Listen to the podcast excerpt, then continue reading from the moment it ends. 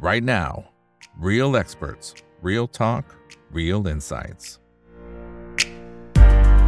สวัสดีครับ สวัสดีเพื่อนๆนักลงทุนทุกคนนะครับ นี่คือ Right Now by อิกบรรพตทุกเรื่องที่นักลงทุนต้องรู้นะครับ และสำหรับวันนี้เรายังคงเกาะติดเรื่องของทางฝั่งรัสเซียนะครับหลังจากที่มีกระแสข่าวออกมาในช่วงวันสองวันนี้นะครับ ว่าทางด้านของคุณวลาดิเมียร์ปูตินนะครับ ก็ยังเอาจริงเอาจังอยู่นะครับแล้วก็ดูมีข่าวออกมานะฮะเดี๋ยวต้องรอให้จารย์ confirm อีกทีนึงนะครับว่าคุณปูตินพูดอย่างนั้นจริงหรือเปล่า นะครับที่บอกว่ากำลังจะดำเนินคดีนะครับกับทางด้านของหัวหน้าของแวกเนอร์นะครับหลังจากที่ในช่วง 2 วันก่อนหน้านี้บอกว่า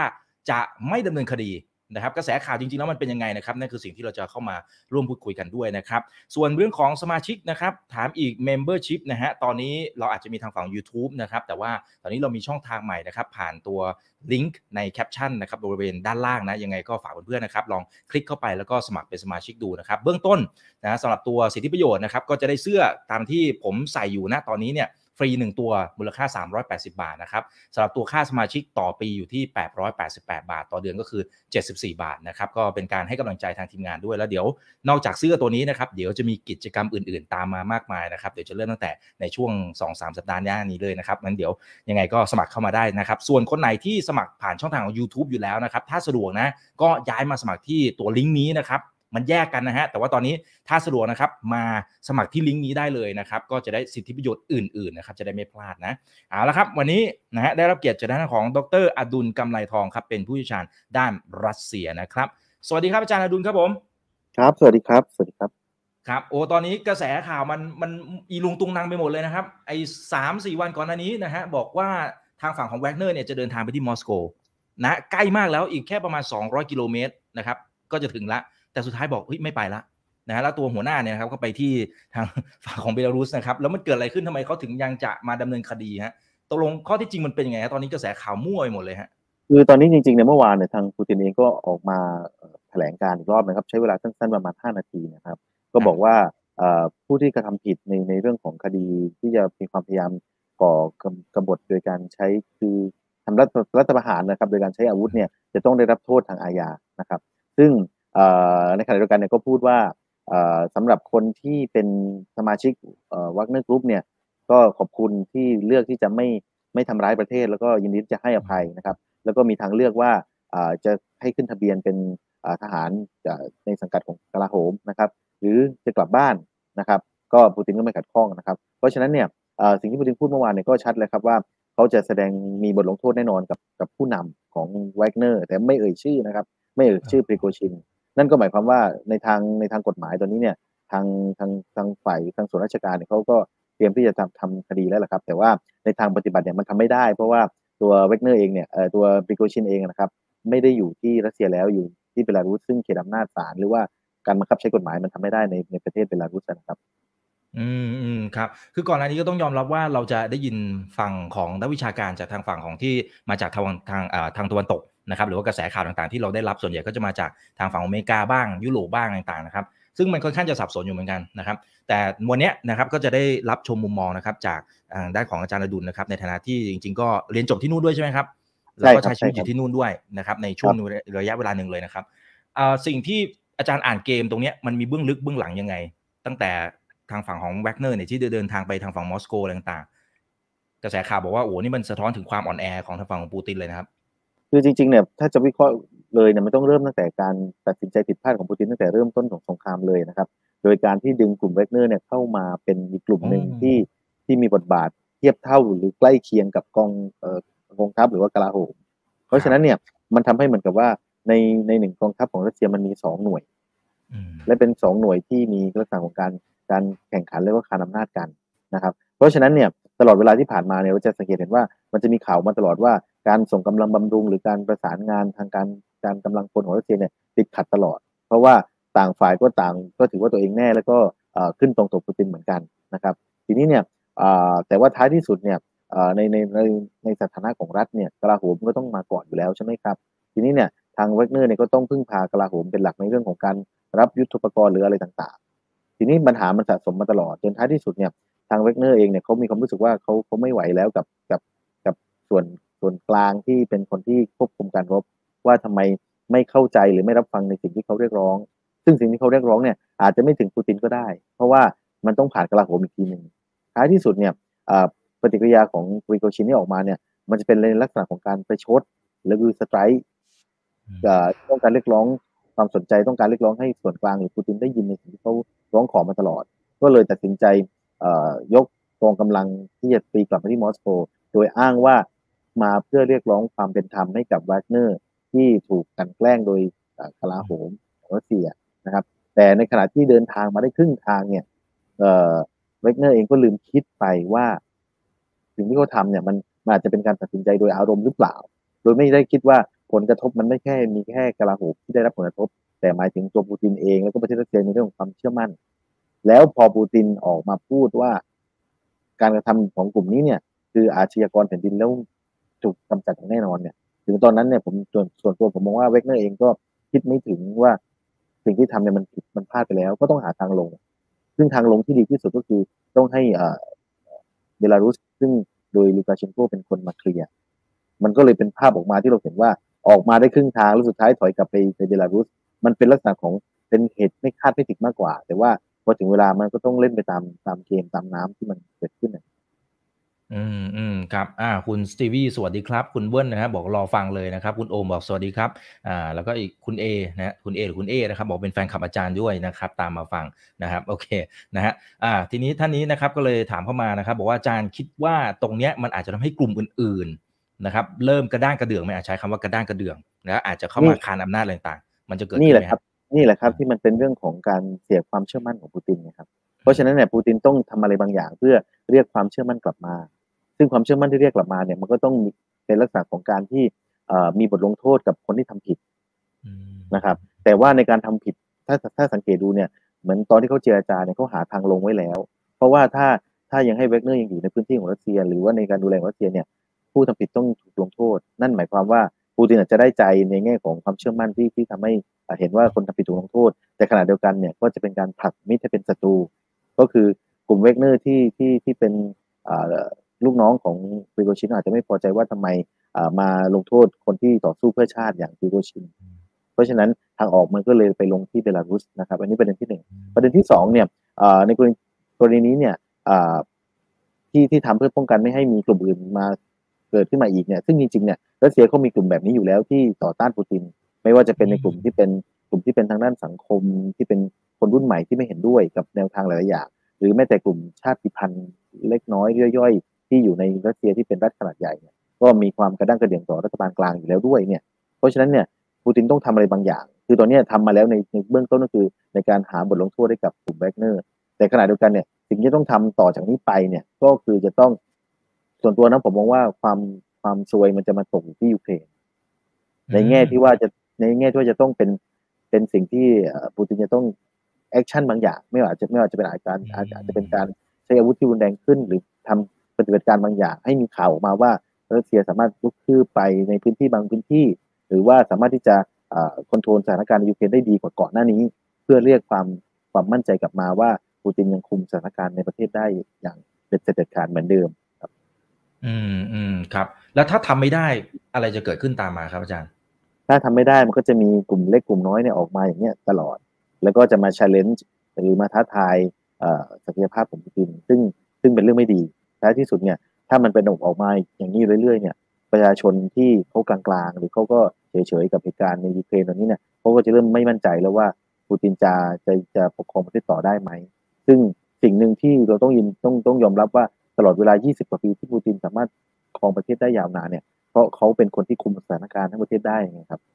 แต่ถ้าเมื่อใดก็ตามเหตุการณ์ที่เกิดขึ้นทำให้คนเริ่มมีความขาดความเชื่อมั่นแล้วว่าเขาคุมไม่ได้เนี่ย ประชาชนก็จะต้องหาคนใหม่ ซึ่งถ้าการหาคนใหม่ของประชาชนเกิดขึ้นเนี่ยนั่นหมายความว่าปูตินก็สุ่มเสี่ยงที่จะถูกหายไปจากตำแหน่งผู้นำของประเทศอืมอืมครับ อ่ามีมีท่านหนึ่งแสดงความคิดเห็นเข้ามา บอกว่ามันเป็นไปได้ไหมว่านี่คือแผนซ้อนแผนนะฮะที่ส่งคนเหมือนกึ่งกึ่งส่งคนไปเบลารุส และอาจจะซุ่มโจมตีจากฝั่งนู้นแทน คือแผนซ้อนแผนไหมผมคิดว่าไม่น่าจะใช่แต่มาถ้าจะเป็นเรียกว่าตกกระไดพลอยโจรมากกว่า คือเขาพยายามจะพลิกสถานการณ์จากร้ายให้กลายเป็นดีนะครับ คือหมายความว่าไหนๆมันก็มาถึงขั้นนี้แล้วก็อาจจะต้องหาทางลงให้ให้ให้กิโกชินไปอยู่ที่เบลารุสซึ่งตอนนี้เนี่ยสิ่งที่ผมไม่สามารถเดาได้ แล้วก็เราไม่รู้เลยว่าหลังบ้านเราคุยยังไงคือ ตอนนี้สถานะความสัมพันธ์ของของปูตินกับปริโกชินอยู่ตรงไหน และปริโกชินเนี่ยยังมีความเป็นรักชาติ หรือว่าทำเพื่อชาติอยู่ต่ออีกไหมนะครับคือคือคือถ้าเขายังรักชาติอยู่ทำเพื่อชาติอยู่เนี่ยการที่เขาไปอยู่เบลารุสเนี่ยก็อาจจะเป็น อันตรายที่มากกว่าเดิมสำหรับยูเครนก็ได้นะครับ แต่ถ้าเขาเขาเขาหมดศรัทธาในตัวปูติน แล้วเขามองว่าสิ่งที่เขาทำเพื่อประเทศชาติมันสูญเปล่าเนี่ยเขาก็อาจจะไม่ไม่ทำเพื่อประเทศชาติแล้ว นั่นก็กลายเป็นว่าปูตินก็ขาดกำลังหลักไปอีกหนึ่งแล้วก็อาจจะมีความสมเสียงในเชิงลึกอีกสมมุตินะครับ ว่าเกิดปีโกชินบอกว่าโอเคงั้นไม่ทำเพื่อประเทศชาติแล้วก็อาจจะทำเพื่อเงินหรือเพื่ออะไรก็แล้วแต่ อาจจะสุ่มเสี่ยงถึงขนาดที่ว่า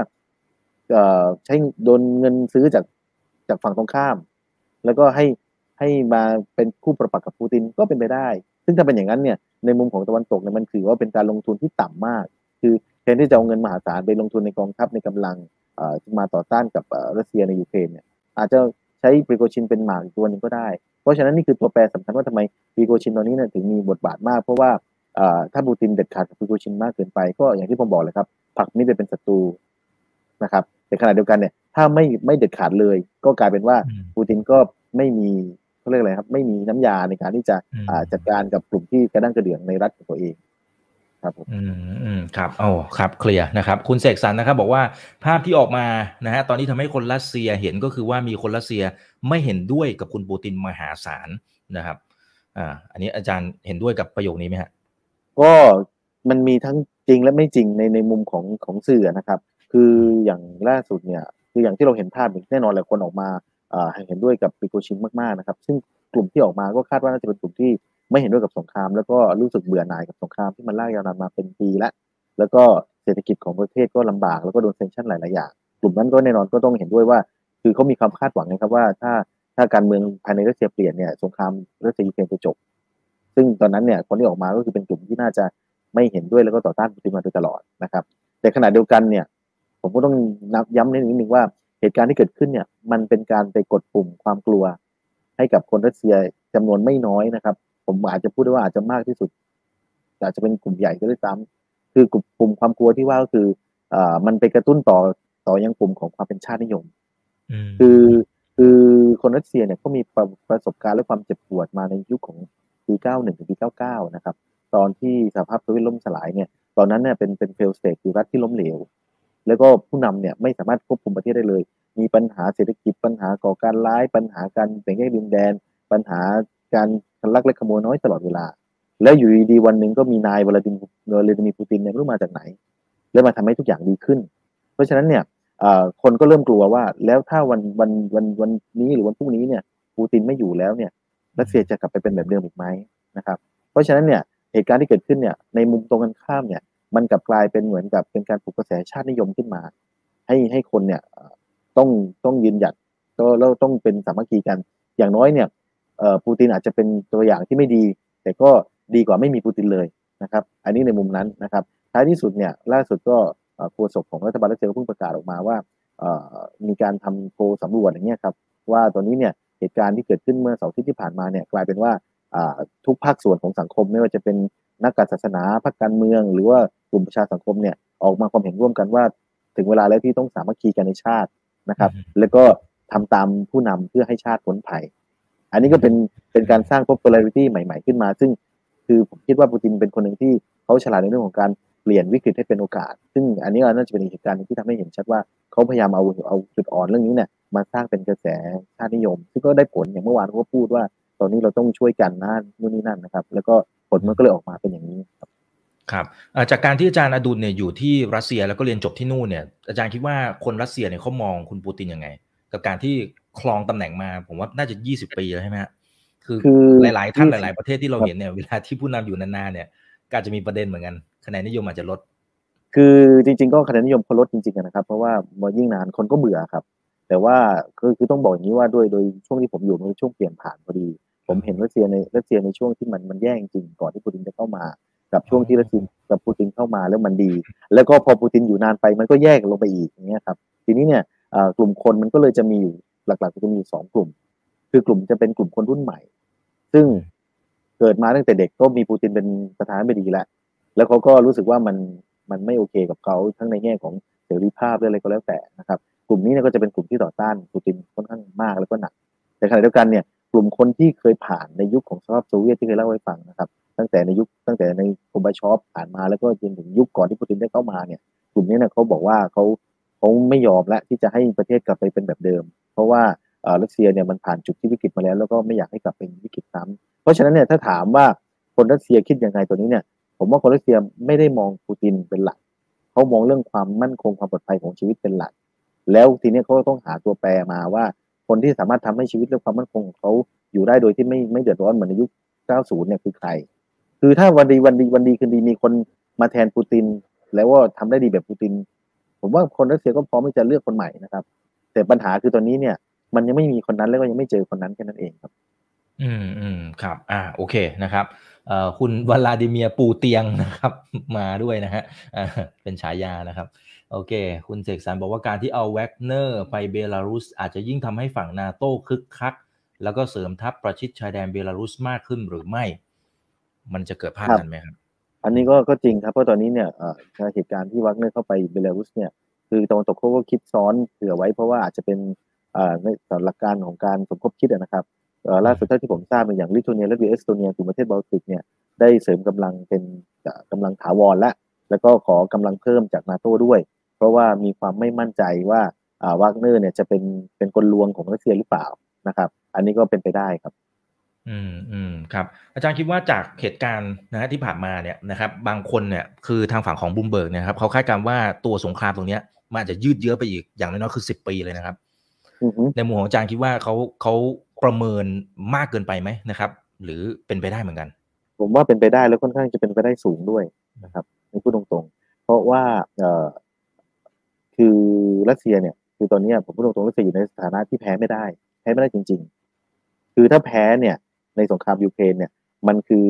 มันไม่ใช่จบแค่ปูตินอย่างเดียวมันจบในมุมของประเทศรัสเซียด้วย เพราะว่า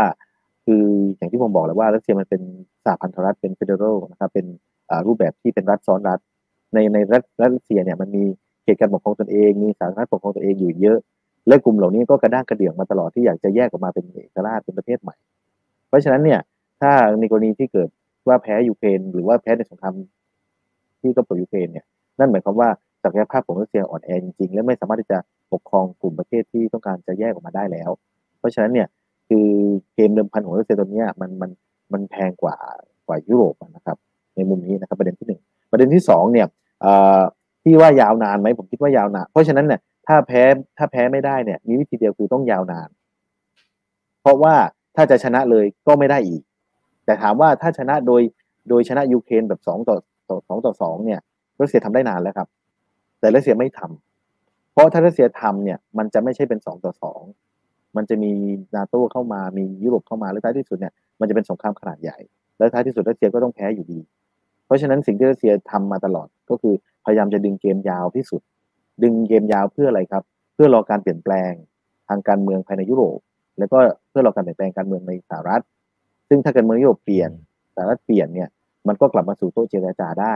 ซึ่งก็เป็นการเจรจาเจรจาที่รัสเซียก็ต้องได้เปรียบนิดนึงหรือเปล่านะครับ แต่แต่ว่าจากจากทั้งหมดที่ผ่านมาเนี่ยเพราะฉะนั้นเนี่ยพอเขาวิเคราะห์แล้วเนี่ยท้ายที่สุดการดึงเกมยาวของรัสเซียถือว่าเป็นทางออกที่ดีที่สุดนะครับ ผมจะยกตัวอย่างนะครับ อย่าลืมนะครับว่าสงครามโลกครั้งที่สองเนี่ยเอ่อตอนที่รัสเซียรบกับเยอรมันเนี่ยนะครับกับนาซีเนี่ยเอ่อสหภาพโซเวียตโดยเฉพาะเมืองเซนต์เซนต์ปีเตอร์สเบิร์กซึ่งเป็นบ้านเกิดของปูตินเนี่ย ยอมที่จะถูกให้เอ่อเยอรมันปิดล้อมอยู่ทั้งหมด5ปีด้วยกันอืมโดยใช้ความหนาวเย็นแล้วก็การต่อต้านที่ยืดยื้อเอาไว้อย่างนี้แหละครับท้ายที่สุดเนี่ยสถานการณ์โลกมันเปลี่ยนเยอรมันเริ่มอ่อนกำลัง แล้วก็มีเอ่อเอ่อมีอเมริกาเข้ามาเกี่ยวข้องด้วยท้ายที่สุด เวลาก็คือเป็นอะเป็นเป็นอะเป็นอาวุธอย่างหนึ่งที่รัสเซียใช้นะครับ อันนี้ก็ผมคิดว่าน่าจะคล้ายๆกันก็คือ ดึงให้ยาวที่สุดแล้วก็รอการเปลี่ยนแปลงภายในภายในยุโรปตะวันตกแล้วก็อเมริกา อืมอืมครับ คุณโอริโอเนี่ยมองมองภาพอาจจะสุดไปอีกทางหนึ่งนะครับ เขาบอกว่าถ้าสมมติว่าคุณปูตินเนี่ยไม่สามารถสร้างความเชื่อมั่นได้นะและสุดท้ายอาจจะต้องลงจากตำแหน่งเนี่ยหนึ่งคืออาจารย์เห็นด้วยไหมว่ามีโอกาสเกิดขึ้นสองภาพของรัสเซียจะเปลี่ยนไปอย่างไร ถ้าเกิดภาพนั้นนะครับ ผมมองว่าตอนนี้ปูตินคงยังไม่ลงจากตำแหน่ง เพราะเขาเนี่ยเป็นคนที่ชาตินิยมสูงมากแล้วก็เชื่อมั่นว่าเอ่อถ้าไม่มีเขาเนี่ยประเทศจะจะถึง ถึงหายนะถึงจุดจบซะด้วยซ้ำเพราะฉะนั้นเนี่ยเขาคิดว่าเขายังไม่ลง จนกว่าจะได้ผลตอบแทนหรือว่าผลที่เป็นผลลชนะอย่างเด็ดขาดในแง่ของของสงครามรัสเซียยูเครนนี่แหละว่ารัสเซียเป็นผู้ชนะแล้ว หรือว่าอย่างน้อยเนี่ย เป็นการลงนามอย่างสันติภาพกับยูเครนได้เนี่ย ถึงตอนนั้นเนี่ยเขาอาจจะมีการแต่งตั้งคนใหม่เข้ามา คือคนใหม่ที่จะเข้ามาในรัสเซียหลังจากปูตินเนี่ยต้องมาในในช่วงเวลาที่ ปูตินล้างมืออย่างสงครามหรือว่าลงจากบัลลังก์อย่างสวยงาม มากกว่าแทนที่จะลงในสถานะที่เป็นผู้พ่ายแพ้แล้วสุดท้ายเนี่ย คนใหม่ก็จะยิ่งอ่อนแอมากมากกว่าเดิม เพราะว่าประชาชนก็จะหมดศรัทธาของคนใหม่ด้วยเพราะคนใหม่ก็ต้องเป็นคนที่ปูตินแต่งตั้งมาหมายความว่าคนอ่อนแอคนแพ้แต่งตั้งคนแพ้มามันก็แพ้อยู่ดีครับอืมอืมครับ อ่า โอเคครับขอบคุณครับ อาจจะอีกสักหนึ่งถึงสองคำถามนะครับ คุณโลนินนะฮะ บอกว่า การที่รัสเซียเนี่ยอยู่ในสงครามกับยูเครนนานๆนะครับ มันก็อาจจะเหมือนกับกรณีสงครามโซเวียตกับอัฟกานิสถานหรือเปล่านะที่มันลากยาว พอลากยาวมันอาจจะทำให้สูญเสียทั้งทรัพยากร และเกิดความไม่พึงพอใจของประชาชนจนนั้นทำให้หลังจากนั้นเนี่ยเกิดรัฐประหารในปี 1991 มันกำลังจะเกิดหนังซ้ำหรือเปล่าฮะจริงๆเนี่ยมันมันเกือบจะเกิดจะเกือบหนังซ้ำจะได้ซ้ำที่ผ่านมาจริงสอที่ที่ผ่านมาเนี่ยผมมีเหตุการณ์หนึ่งที่สื่อส่วนใหญ่ไม่ค่อยได้นำเสนอก็คือ ในยุคที่กบชอ่อ คือโซเวียตล่มสลายเนี่ยมันมีหลายเหตุผลนะครับหนึ่งในเหตุผลที่ที่โซเวียตล่มสลายคือกบชโดนรัฐประหารครับ แล้วก็ฝ่ายรัฐประหารทำสำเร็จ มันก็เลยเป็นการล่มสลายของสหภาพโซเวียต ซึ่งวันเสาร์ที่ที่ผ่านมาผมก็ดูข่าวผมก็ลุ้นนะ ว่าเขาจะทำสำเร็จหรือเปล่า ถ้าทำสำเร็จผมก็หมายผมก็รู้เลยว่ารัสเซียก็คงจะไม่ต่างจากสหภาพโซเวียต แต่บังเอิญว่าปูตินไม่ไม่ได้เป็นเหมือนกบชปูตินเขาคุมเกมได้และคุมสถานการณ์ได้ มันเลยไม่เกิดเหตุการณ์นั้นขึ้นนะครับ คือเหตุการณ์เนี่ยถ้าสมมติว่าถ้าเกิดวันเสาร์ที่ผ่านมา มีการยิงกันระหว่างประชาชนคนรัสเซียนะครับ ผมมั่นใจว่ามีคนออกมาเป็นแกนนำแล้วก็สุดท้ายปูตินก็จะจะถูกจับแล้วก็จะออกจากตำแหน่งแน่นอนนะครับ เพราะฉะนั้นเนี่ยในมุมนี้เนี่ยถ้าถามว่าจะเหตุการณ์จะเป็นยังไงเนี่ย ก็มันจะมีคล้ายกับสภาพโซเวียต แต่ว่าต้องมองอย่างหนึ่งว่าตอนนี้เนี่ยรัสเซียเนี่ยไซส์มันเล็กลงเยอะไม่เหมือนสหภาพโซเวียตที่อุ้มประเทศไว้เยอะมากนะครับ แล้วก็ความเป็นชาตินิยมเนี่ยรัสเซียทำได้ดีกว่าสหภาพโซเวียตเพราะว่ามันคือประเทศรัสเซียที่คนส่วนใหญ่เป็นคนรัสเซีย แต่จะต่างจากโซเวียตที่ตอนนั้นคนโซเวียตไม่เอาด้วยเพราะว่ามันมีหลายประเทศที่ซ้อนอยู่ในโซเวียตเนี่ยไม่ได้เป็นคนรัสเซียแล้วก็ไม่ได้ต่อสู้เพื่อเพื่อรัสเซียแต่ต่อต่อสู้เพื่อตัวเองแล้วก็ต้องการจะแยกออกมามันก็จะต่างกันอย่างนี้ครับอืมอืมครับ คุณ CDJ นะครับบอกว่าถ้าคุณปูตินเนี่ยปิดเกมเคียฟได้ก่อนปีใหม่นะหนึ่งคือเป็นไปได้ไหมสองคือโปแลนด์กับยุโรปจะสะเทือนหรือเปล่าถ้าเกิดภาพนั้น ผมคิดว่าคงไม่น่าจะทำให้ปิดก่อนปีใหม่ เพราะว่ายิ่งยิ่งใช้ความรุนแรงมาก แล้วก็ขยายให้เกี่ยวให้เร็วขึ้นเนี่ย มันก็ยิ่งเพิ่มคู่คู่คู่คู่ปรับมากขึ้นศัตรูมากขึ้น แล้วสุดท้ายรัสเซียก็เอาไม่ไหว ท้ายที่สุดเนี่ยมันก็จะกลับมาเหมือนเดิมครับ ใช้วิธีการคือดึงให้เกมให้นานแล้วก็ใครอึดกว่าคนนั้นชนะครับอืมอืมครับอ่าอย่างที่อาจารย์ได้เล่าไปนะครับ โอเคนะฮะเอ่อคุณเอ็กทีเอกนะครับเฮียปูตินต้องการจัดหนักยูเครนโดยที่ไม่ต้องเรียกใช้แวกเนอร์เพื่อเรียกความเชื่อมั่นอ่าโอเคนะครับเอันนี้น่าจะแสดงความคิดเห็นเฉยๆนะครับ อืมนี่ครับเขาบอกว่ามันมีโอกาสที่จะเกิดอุบัติเหตุทางการทหารไหมและอาจจะนำไปสู่การสงครามที่มันอาจจะลุกลามบานปลาย อันนี้แหละครับเป็นสิ่งที่ผมกลัวที่สุดก็คืออุบัติเหตุการอาหารที่ต่างฝ่ายต่างเข้าใจผิดว่าถูกโจมตีจากอีกฝ่ายหนึ่งอันนี้แหละเป็นสิ่งที่น่ากลัวที่สุด แต่มันโชคยังดีหน่อยที่ว่าทุกวันนี้เรามีเทคโนโลยีก็คือการ การคมนาคมการสื่อสารที่เร็วนะครับ เพราะฉะนั้นเนี่ยมันก็จะสามารถระงับเหตุได้ แต่สิ่งที่น่ากลัวก็คือเหตุการณ์นี้นะครับเกิดสมมุตินะครับ ในฝั่งรัสเซียเองเนี่ยเกิดมีใครบางคนที่มีอำนาจ สามารถสั่งยิงได้เลย โดยที่ปูตินไม่รู้ หรืออย่างล่าสุดที่มีข่าวว่าจะให้ปริโกชินไปอยู่ที่เบลารุสแล้วใช้เทคนิคนิวเคลียร์เป็นคนกดปุ่มเนี่ยผมมองว่ามันก็ทำให้สงครามมันเกิดขึ้นเร็วนะครับถ้าเป็นอย่างนั้น ซึ่งคิดว่าปูตินเขาไม่ยอมนะครับ แล้วก็ในขณะเดียวกันเนี่ย ถ้าเกิดเซเลนสกี้ไม่ไม่รู้จะทํำยังไงแล้ว แล้วเกิด มันหมดทางแล้วที่จะยื้อไปนานๆเนี่ยอาจจะตัดสินใจทำอะไรบางอย่างโดยที่ตุ้มตามยิงมาฝั่งรัสเซีย แล้วตรงนั้นเนี่ยก็อาจจะนำไปสู่สงครามนิวเคลียร์ได้ในอนาคตเหมือนกัน เพราะฉะนั้นอุบัติเหตุเนี่ยเป็นสิ่งที่ต้องระวัง แล้วก็พอมันเกิดขึ้นปุ๊บเนี่ยต้องรีบชัดเจนเลยว่ามันเกิดจากใคร ถ้าไม่ถ้าหาคนทำไม่ได้เนี่ย แล้วมันมันมันมันสุ่มเสี่ยงต่อการที่บอกว่าเป็นการใครเริ่มก่อนเนี่ย ก็จะเป็นสงครามใหญ่ที่จะตามมาทันทีอืมอืมครับ คุณปัญญานะฮะ อาจจะเป็นสองคำถามสุดท้ายนะครับ คุณปัญญานะฮะบอกว่าอาจารย์อ่านสีหน้าท่าทางกริยานะครับของคุณปูตินที่ออกมาแถลงเมื่อวานนี้ห้าหกนาทีอย่างไร คือเขาบอกเขาฟังไม่ออก ฟังภาษารัสเซียไม่ออกแต่ดูขึงขังมากๆ ดูเหมือนโกรธ อาจารย์มองไง ใช่ใช่ครับ ถูกต้องครับปูตินหัวเสียมากแล้วก็ฟิวส์ขาดมากเพราะว่าอย่างที่บอกอะยี่สิบกว่าปีที่ผ่านมา ไม่เคยมีใคร challenge หรือท้าทายอำนาจเขาได้มากขนาดนี้ แล้วเขาเสียหน้ามากขนาดนี้นะครับ เพราะฉะนั้นเนี่ย เอ่อมันเป็นสิ่งที่ปูตินรับไม่ได้ รับไม่ได้จริง ๆ แล้วก็ไม่คิดว่ามันจะเกิดเหตุการณ์นี้ขึ้นด้วย ซึ่งปูตินเองก็ก็ก็ก็รู้แล้วว่าเขาตัดสินใจผิดพลาดไปหลายเรื่องเหมือนกันโดยเฉพาะในกรณีของปริโกชิน เพราะฉะนั้นเนี่ยเขาก็ต้องรีบหาทางออกให้ดีที่สุดก็คือเรียกความเชื่อมั่นนี่แหละ โดยต้องอามีทั้งความขึงขังและขณะเดียวกันเนี่ยขอความเห็นใจจากชาวประชาชนด้วยนะครับ แล้วก็ต้องมีบทลงโทษอย่างที่เราเห็น ก็ก็แต่ไม่รู้ว่าบทลงโทษนี่มันจะ action หรือว่าจะมีผลได้จริงหรือเปล่านั่นก็ต้องดูทีหนึ่ง อืมอืมครับ คุณวินยูนะฮะบอกว่ามันมีข่าวนะที่บอกว่า CIA ให้เงินกับวากเนอร์นะแต่ว่าโดนหักหลัง อันนี้มันมีหลักฐานไหมฮะ อันนี้วันนี้ก็มีคนส่งมาเหมือนกันเป็นเป็นแชทนะครับ ส่งมาว่า เอ่อวากเนอร์เป็นตัวล่อแล้วก็เอาเงินมาแล้วสุดท้ายก็คือถอยทัพกลับ ผมมองว่าอันนี้น่าจะเป็น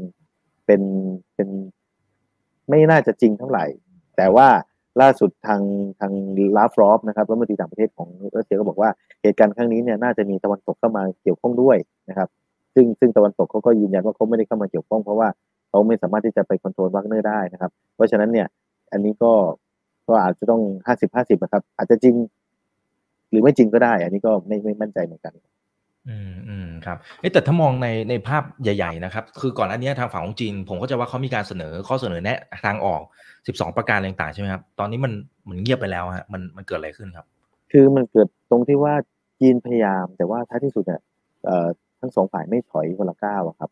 คือรัสเซียเองเขาก็บอกแล้วว่าเขาคือยูเครนต้อง demilitarization คือไม่ไม่ไม่มีกำลังทหารในประเทศ แล้วก็สี่แคว้นที่ประกาศออกมาเนี่ยรัสเซียก็อาจจะต้องยืนยันว่าให้ต้องเป็นอย่างนั้นอยู่ หรือว่าเป็นส่วนหนึ่งของของรัสเซียไปในขณะเดียวกันยูเครนก็บอกว่าเขาทำไม่ได้ เพราะว่าอ่อสี่สี่แคว้นนั้นเป็นของเขาแล้วก็เขาจะขอไครเมียคืนด้วย เพราะฉะนั้นเนี่ยพอพอทั้งสองฝ่ายไม่ถอยเนี่ย ข้อเสนอของจีนมันก็เลยไม่ถูกหยิบมาใช้ มันจะเกิดขึ้นก็ต่อเมื่อทั้งสองฝ่ายยอมถอยคนละก้าว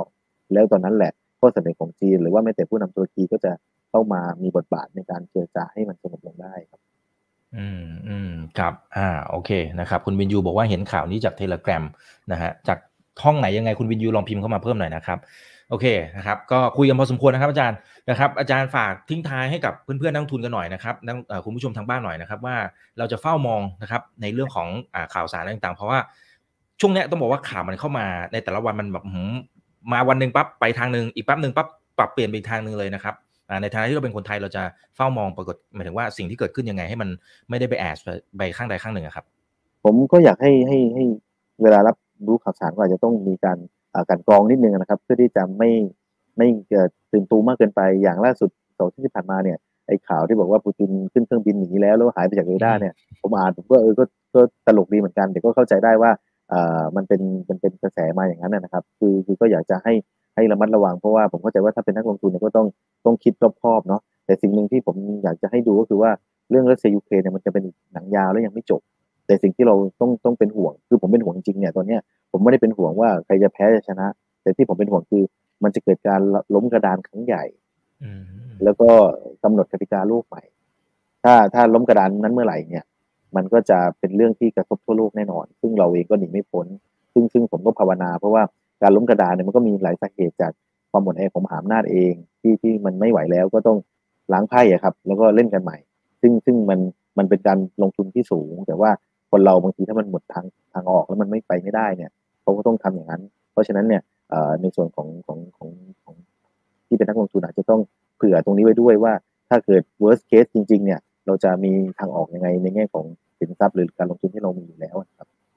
อืมครับ อ่า โอเคครับ วันนี้ขอบพระคุณอาจารย์อดุลมากๆเลยนะครับครับนะยิฮะนดีมีครับคุณเคนโดบอกว่าให้เรียนเชิญอาจารย์มาอีกนะครับ วันนี้ฟังเข้าใจง่ายดีนะครับ ได้ครับไม่มีครับปัญหาครับเดี๋ยวยังไงทันทีที่มันมีเหตุการณ์อะไรที่เกี่ยวข้องก็จะเรียนเชิญอาจารย์เข้ามาร่วมพูดคุยยินดีกันครับนะครับ ครั้งหน้าครับเป็นผมเรื่องไหนเดี๋ยวรอติดตามนะครับ นี่คือไรนาวบายอิบันพศทุกเรื่องที่นักทุนต้องรู้ครับ สวัสดีครับ